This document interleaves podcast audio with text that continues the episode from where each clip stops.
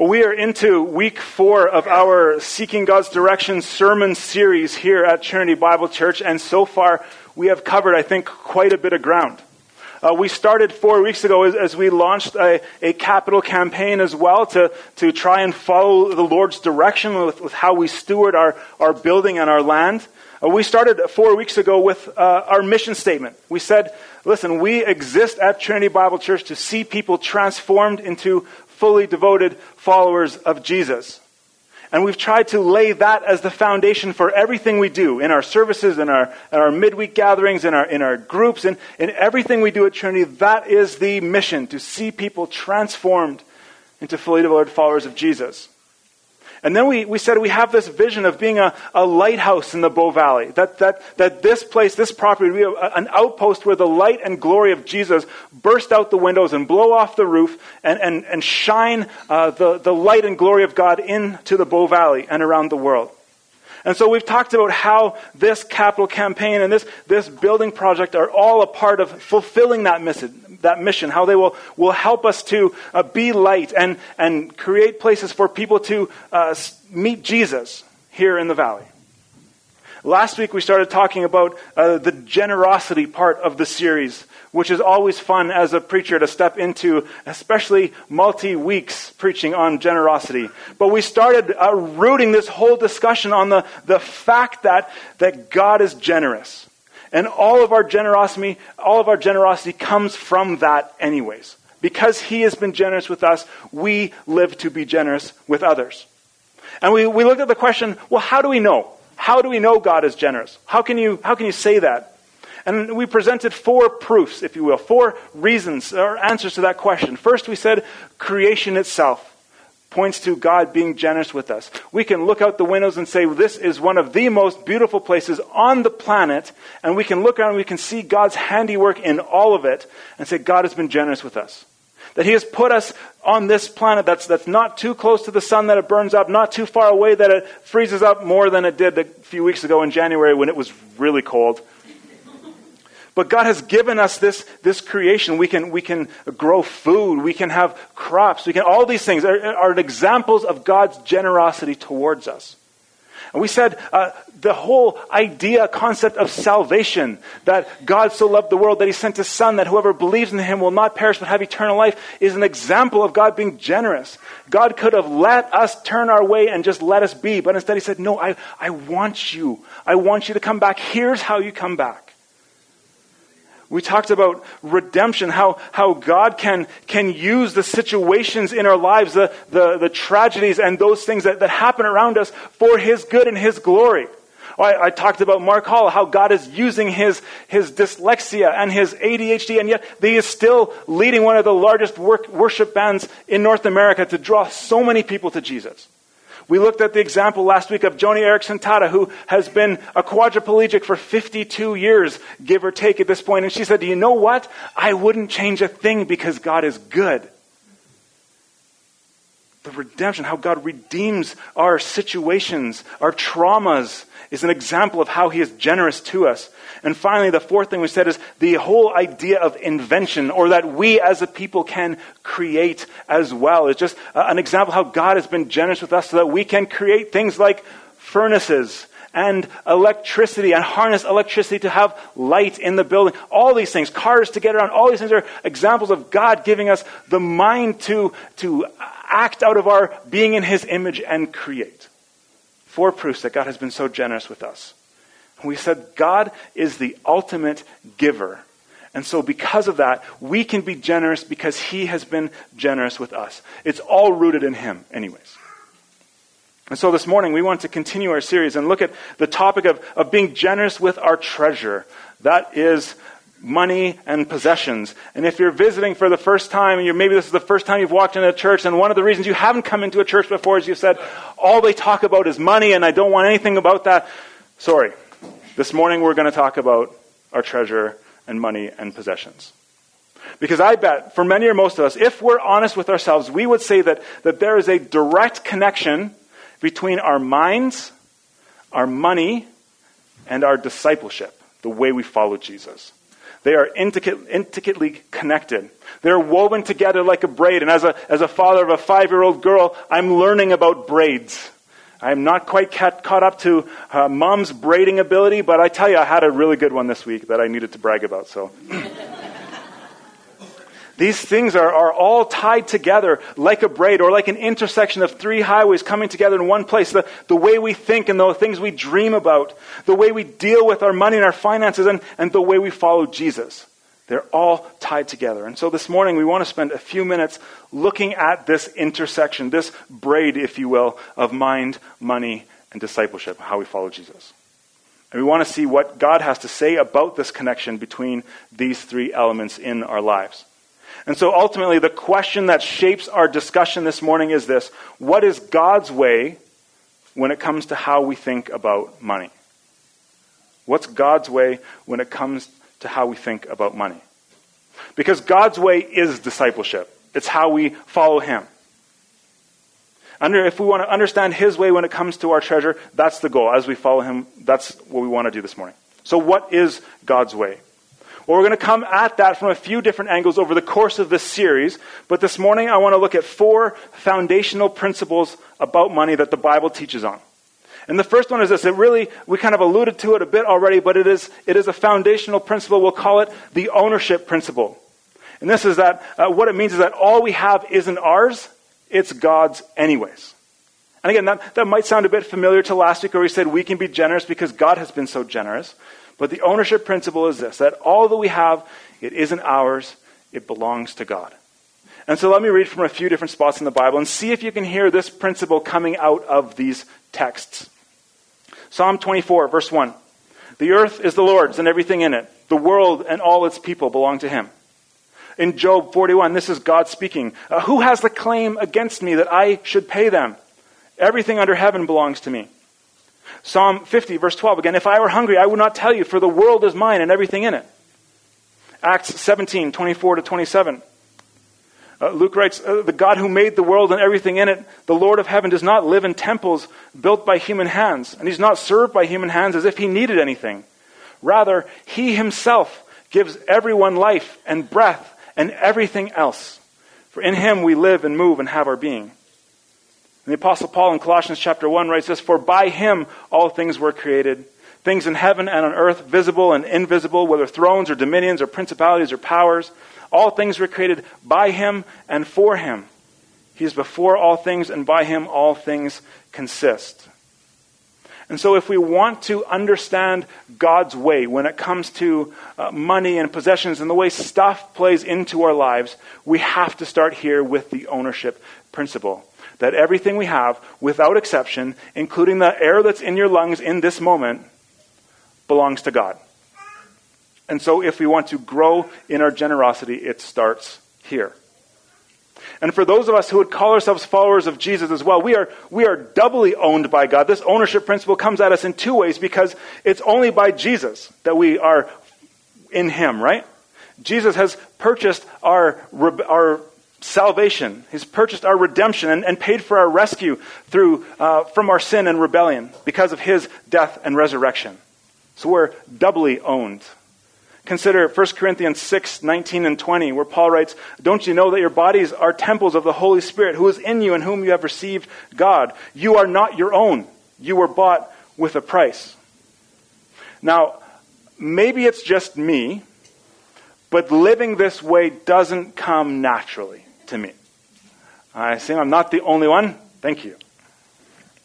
I heard one pastor say it this way. He said, There is little difference between a three year old who just must have that happy meal at McDonald's and me as a fully grown and reasonably mature adult who at times can be so demanding that it's clear deep down I believe it's my inherent right to possess anything I want. He says, As humans, our natural inclination is to reach out pull everything in our lives close to our chest, and then declare mine over it all, like some master who has just finished the purchase of every hotel and every piece of property in a game of Monopoly.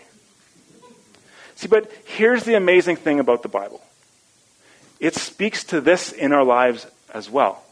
God knows our hearts. God knows that this is our natural inclination. Listen to what we read in Deuteronomy chapter 8. God has, has rescued his people from slavery in Egypt. He's led them through the desert. He's brought them to this promised land. They've done nothing to earn or deserve any of this. And he's about to give it to them. And he says this Be careful. Beware that in your plenty you don't forget the Lord your God and disobey his commands. For when you have become full and prosperous and have built fine homes to live in, and when your flocks and herds have become very large and your silver and gold have multiplied along with everything else, be careful. Don't become proud of that time and forget the Lord your God who rescued you from slavery. He led you through the great and terrifying wilderness. He gave you water from the rock. He fed you with manna in the wilderness. And he did this to humble you and test you for his own good. He did all this so that you would never say to yourself, I've achieved this wealth with my own strength and energy. He says, Remember the Lord your God. He's the one who gives you the power to be successful. So I wonder, in what we've talked about so far in this principle, if you can hear the lie of the enemy starting to stir up in those closing words. For thousands of years, we have been lied to. Our enemy wants us to believe that, that we are the source of everything we have that we earn it, that everything we have is because of the work of our own hands, and so we deserve it. And honestly, as I prepared this week, I realized that, again, that this is an area of weakness for me, and one I need to constantly keep in check. Because it's so easy for me to think that the things that are mine or, or ours, I'm married, so ours, that these things are mine because we've worked hard.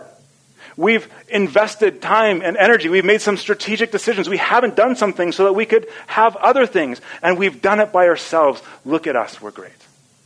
It's easy to wind up thinking that, isn't it? And yet, this first principle affirms with Scripture that, that all that we have isn't ours, it belongs to God.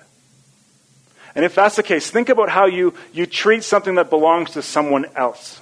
An example. Uh, I grew up in Edmonton. I've got two brothers and a sister.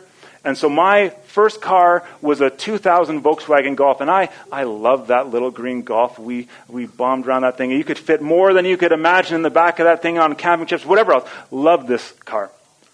Now, my little brother, I have two of them, both little, he goes out and buys all of our dream car. So now he's bombing around in a 2007 Subaru WRX STI. And the little brother, he's not supposed to have better things than his older brother, right? But every once in a while, every once in a while, if you, if you caught him in just the right mood, asked just the right way, maybe bribed him somehow, he let me borrow this car. I drove his car completely different than I would drive my own car. 10 and 2, speed limit, 5 under the speed limit maybe, right? Because if I scratched or dented or worse his car, that's a way bigger problem than my car.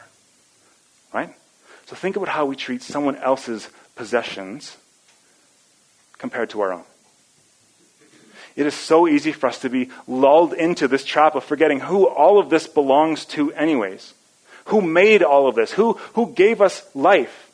And who has given us everything we have? And so, if we want to conquer this lie that, that we deserve this, we own this, this is ours, it's going to involve a choice. When we start to see God as the owner of all things, we can start to make that choice to faithfully steward, faithfully care for the things He has given us. And so the first challenge, the first choice of these, as we walk through these four principles, is this. Let me sort of challenge you to decide that because God is the owner of everything, I will faithfully steward, faithfully care for all the things that He has given me. That's a shift, isn't it? The second principle that helps us understand God's way when it comes to money, uh, this one may uh, sound a little bit more familiar, it's probably the one we talk about most, is the treasure principle, which says, you know, where your treasure is, that's where your heart is.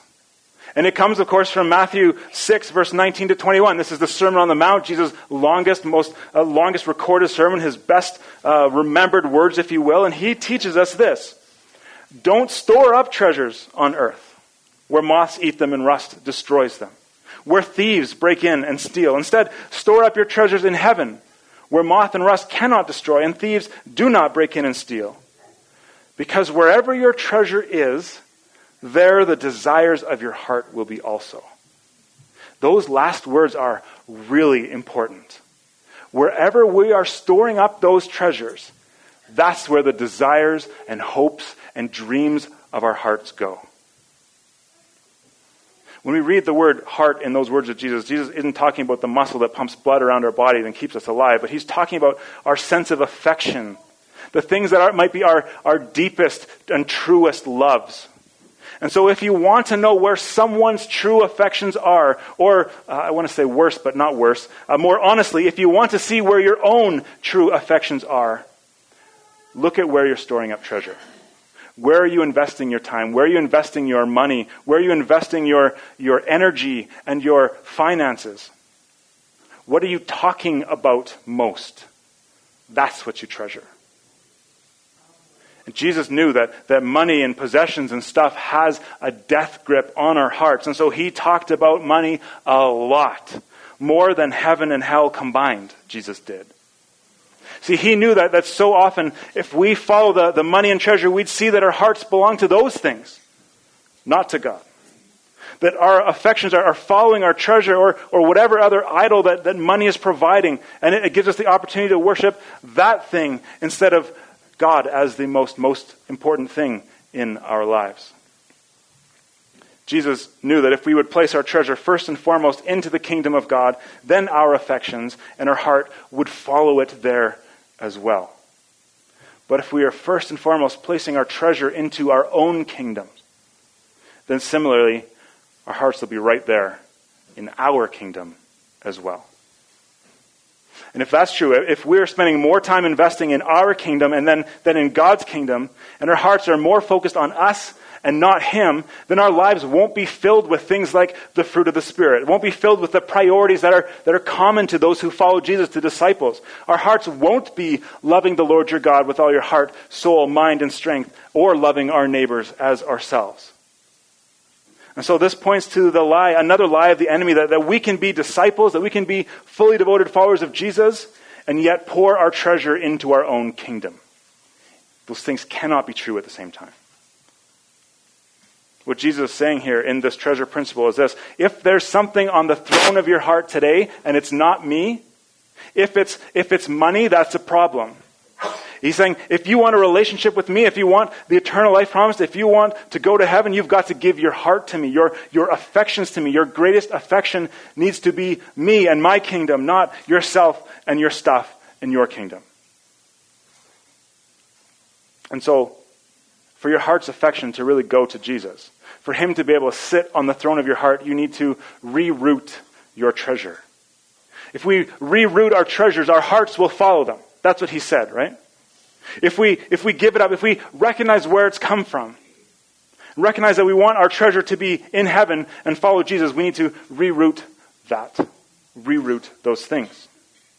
You might be familiar with the story of the rich young man who came to Jesus in the gospel. He came to Jesus asking what he'd need to do to get into heaven. And he was, he was a religious guy and really interesting. He said, You know what, Jesus, I, I know the law, I know the rules, I'm good with all of them. I passed them all. But I just wanted to be sure. So, Jesus, I've, I've done this, I've done this, I've done this, I've done this. I'm good, right? But as we read, and this, I was reading this in my, my personal time this week, this is really important. Jesus looked at him and his list and said, you know, he loved him and said, How's your heart?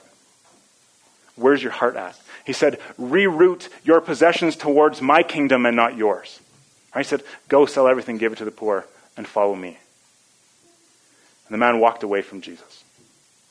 Now, it is really easy for us to read this, see this encounter between this young man and Jesus, and shake our heads and say, How could he walk away from Jesus? But I wonder, how often do we do the same thing when it comes to our finances? Ah, Jesus, you say you want that, but my skis are a couple years old, so. So we have another choice to make. While we stand here at the intersection of mind, money, and discipleship. Let me challenge you to choose this. Because God has wired my heart to follow his treasure, I will put what he provides into what he treasures. I will reroute my stuff to his kingdom because it's his stuff. What do you think about that? Have, have you made that choice? Do you need to maybe renew that decision this morning? Or maybe are you ready to do it for the first time? And I hope you see, I was, I often say I don't try to compare the first and second services, but I actually do it quite a bit. We got to about this point, and it's much like this. It was pretty quiet. Right? Like this, this topic hits pretty close to home. There's not many that are saying, well, well, I don't have to deal with any of that. This is really practical and, and really relevant, and, and the stakes as we walk through these principles start to get a little bit higher with each one. And as we wrestle with these things, we in our minds, even right now as you listen to this, you're making decisions about what to do with, with your stuff, with your, with your money in light of what God's Word is saying to us. And all those decisions that all of us are making, even right now, have an awful lot to do with what it means to be a follower of Jesus. And as we wrestle with some of these things, and as they're, they're rattling through our minds, some of these decisions, God may be speaking to you. Now, He may be saying, Yes, you are following me in this. You're doing a great job. Keep it up. He may be saying, Your heart used to be here with me, but it's distracted and it's drifting shifting to someone else? Can, can we talk about rerouting things back to me? Or maybe for the first time you feel like God is asking you, Can you trust me in this? Will you trust me in this? You've said you trust me with other things, but boy, you hang on to that. I was going to say checkbook, but does anyone hold their checkbook tight anymore? You hang on to your bank card pretty tight. Will you trust me in this area of your life?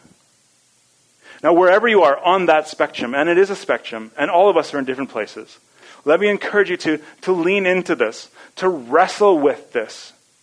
And as God speaks, choose to obey Him. As we head into the third principle, again, if there's one thing you take home this morning, take this that we can deal with our money our way or God's way, but God's way is far better than our way. The third principle for this morning We'll call it the wisdom principle. And this says that the Bible is perfectly capable of teaching us how to deal with our money. And I alluded to this a bit earlier, but do you know that the Bible talks about money more than 800 times? And there are more than 2,000 verses talking about stuff and possessions and money. And the New Testament, which teaches us about Jesus coming and the inauguration of the kingdom of God and all the implications of Jesus coming and the kingdom of God coming, one out of every seven verses talks about money. Almost half of Jesus' parables focus on money as their subject. About 15% of everything he said, Jesus said, in the four Gospels addresses money and possessions. Again, more than he taught on heaven and hell combined. We often, as we walk through the gospel and see Jesus' life, we see that he dealt with money. He flipped the money, ta- money changers' tables. He told the Pharisees, yeah, go pay your taxes to Caesar. He pointed out a widow who emptied her purse as, a, as an example of generosity. He told that rich young man to, to leave his riches and follow him. His stories were, were practical too. He tells the story of a manager who was fired for misusing funds, employees who practiced good and bad asset management, workers that complained about their wages, a man who found buried treasure, a merchant who found a pearl and spent everything to buy that pearl. And while many of Jesus' 39 parables have deeper meanings than just money, Jesus often used money to talk about the kingdom of God. So he talks about it a lot. Elsewhere in Scripture, we're given on way more great wisdom as well. Look at the Proverbs alone. A few examples there. Proverbs 15, 16. Better to have a little and know the Lord, have fear of the Lord, than great treasure and turmoil. Proverbs 10:4, lazy hands bring poverty, but hardworking hands bring riches. Proverbs 17:5, whoever makes fun of a poor person insults his maker. Whoever is happy to see someone's distress will not escape punishment. Proverbs 23:4, don't wear yourself out getting rich. Be smart enough to stop. Proverbs 11:28, whoever trusts in his riches will fall, but righteous people will flourish like a green leaf. Proverbs 3, 9 and 10. Honor the Lord with your wealth and with the first and best part of all your income, and then your barns will be full and your vats will overflow with fresh wine. Proverbs 27, 23 and 24. Be fully aware of the condition of your flock and pay close attention to your herd. Wealth is not forever, nor does a crown last from one generation to